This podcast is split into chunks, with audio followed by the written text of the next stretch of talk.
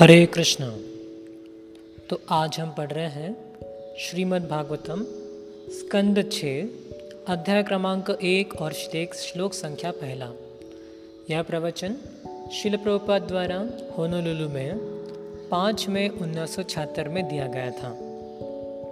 श्री परीक्षेदुवाच निवृत्तिमार्गकथिता आदौ भागवत यथा। क्रमयोगोपलब्धेन ब्रह्मणा यद संस्कृति महाराज परीक्षित ने कहा, ओ मेरे स्वामी सुखदेव गोस्वामी, आपने दूसरे स्कंद में मुक्ति का मार्ग बताया, निवृत्ति मार्ग। इस मार्ग को अगर कोई पालन करता है तो उसको उच्च ग्रहों में, जैसे कि ब्रह्मलोक में, उसकी, उसको पहुँच जाता है।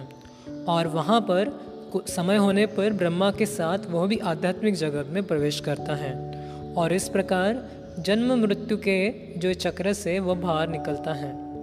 तो दो मार्ग बताए गए हैं। एक होता है प्रवृत्ति मार्ग और दूसरा निवृत्ति मार्ग। प्रवृत्ति रेशाम भूतानाम निवृत्तेस्तु महाफलम। प्रवृत्ति का अर्थ होता है इंक्लिनेशन यानी हमारी टेंडेंसीज या चेतना। इस भौतिक जगत में सभी लोगों को इंद्र तृप्ति करने की इच्छा होती है। इसी को कहते हैं भौतिक जगत। सब लोग आहार निद्रा भय मैथुनम च। सबसे उच्च स्तर का आहार निद्रा चाहते हैं लोग। मनुष्य जन्म में भी लोग वही करना चाहते हैं जो कुत्ते या बिल्ली प्रयास कर रहे हैं। जो कुत्ते या बिल्ली जो होते हैं वो भी अपना दि, पूरा दिन की दिन की दिन की शुरुआत और पूरा दिन व्यस्त व्यतीत करते हैं। क्या ढूँढने के लिए? मेरा खाना कहाँ पे है?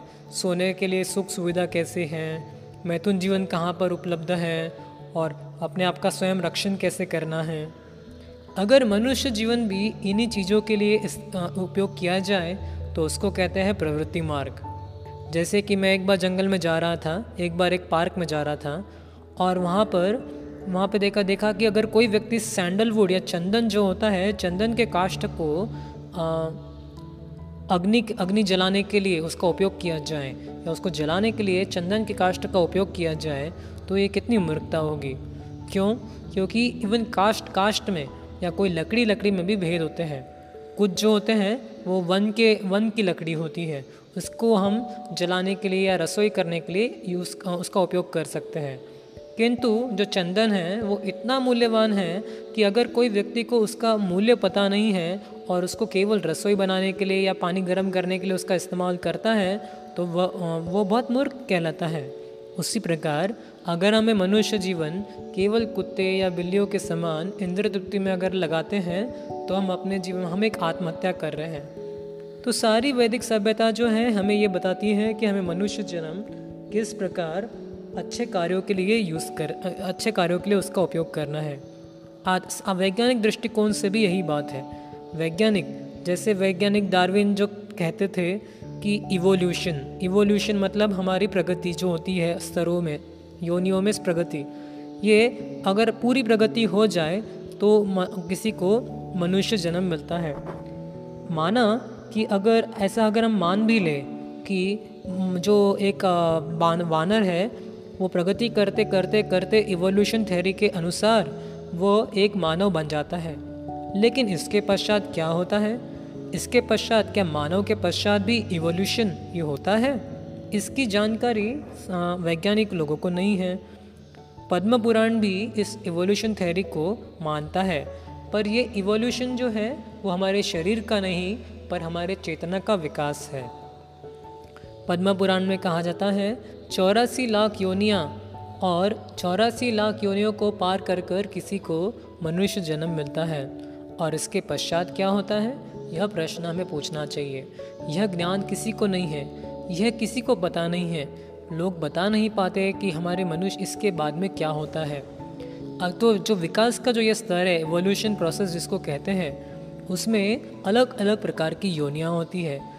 नौ लाख योनियाँ जलचर, जलजानवलक्षाणी स्थावर लक्ष्य विंशति तो दो बीस लाख जो है, वो झाड़ और पेड़ और पौधे होते हैं और 11 लाख ये कीटाणु होते हैं और 10 लाख जो है, वो केवल एक पक्षी होते हैं और 33 लाख ये पशु होते हैं। और इसके पश्चात हमें मनुष्य जन्म मिलता है और उसमें भी सभ्य जीव, सभ्य सभ्य जीवन मिलना ये बहुत मुश्किल है। लेकिन इसके पश्चात क्या होता है कि इसके बारे में कोई प्रश्न नहीं करता, क्योंकि वैज्ञानिक लोगों को भी इसके बाद का उत्तर पता नहीं। लेकिन शास्त्र में इसका उत्तर देते हैं। शास्त्र बताते हैं कि ऊंच ऊँचे स्तर, ऊँचे ग्रह भी होते हैं। अगर हम रात को देखते हैं तो हमें लाखों लाखों तारे और ग्रह दिखते हैं। तो हम अगर चाहें तो हम उधर जा सकते हैं। इसका तरीका भी भगवत गीता में बताया है।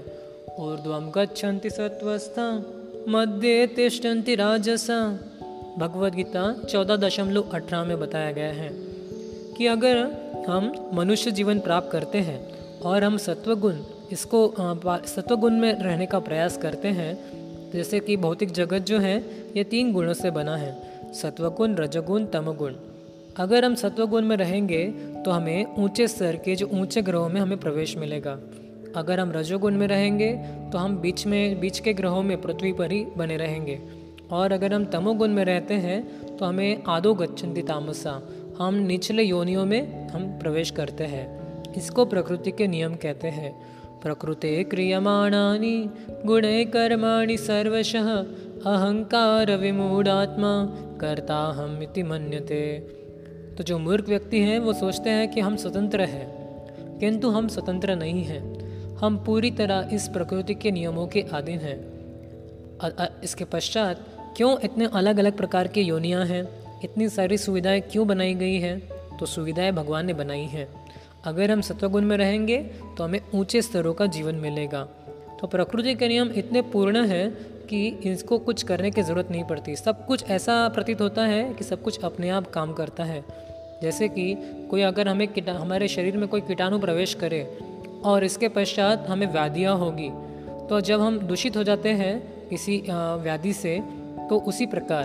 तो हम हम अगर दूषित होते हैं, सत्वगुण, रजगुण, सत्वगुण तो अलग अलग गुणों से ये भी एक दुष्टता है। ये भी एक प्रदूषण है हमारे चेतना में।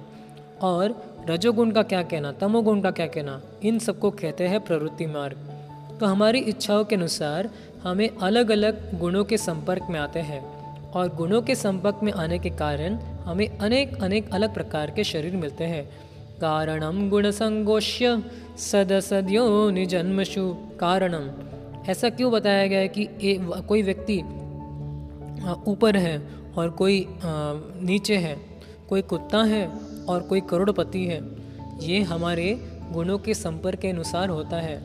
तो यहाँ पर भागवत में बताया गया है निवृत्ति मार्ग कथिता आदो भागवता यथा क्रम योगे पलब्धे न ब्राह्मणा यदा संस्कृति संस्कृति का मतलब जन्म और मृत्यु के इस चक्कर को कहते हैं संस्कृति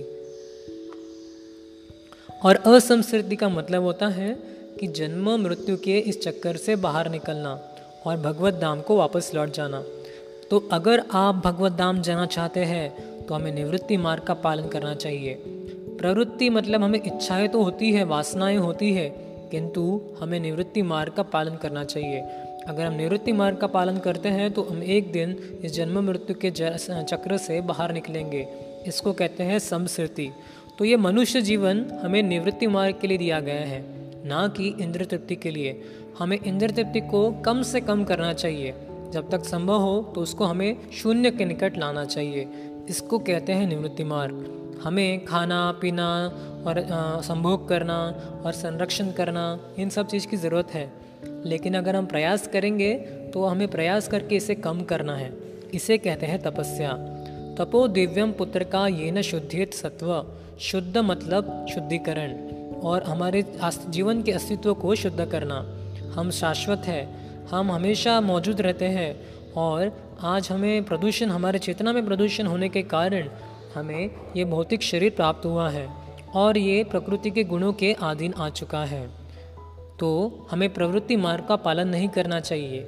इस मनुष्य जीवन में हमें सोचना चाहिए, प्रश्न पूछना चाहिए, क्यों मैं बार बार बार बार जन्म, मृत्यु, जरा, व्याधि और ऐसे दुख भरी स्थितियों से गुजर रहा हूँ। इसको कहते हैं बुद्धि। तो बुद्धि जो है, वो केवल मनुष्य जीवन में प्राप्त की जा सकती है। और अगर हम बुद्धि ना प्राप्त करें और इन चक्र जन्म मृत्यु के चक्र से बाहर ना निकले तो केवल ये मनुष्य जीवन का उपयोग इस प्रकार हुआ, जिस प्रकार कोई चंदन के लकड़ी को रसोई पकाने के लिए या पानी गर्म करने के लिए उसका इस्तेमाल करता है। बहुत बहुत धन्यवाद। हरे कृष्णा।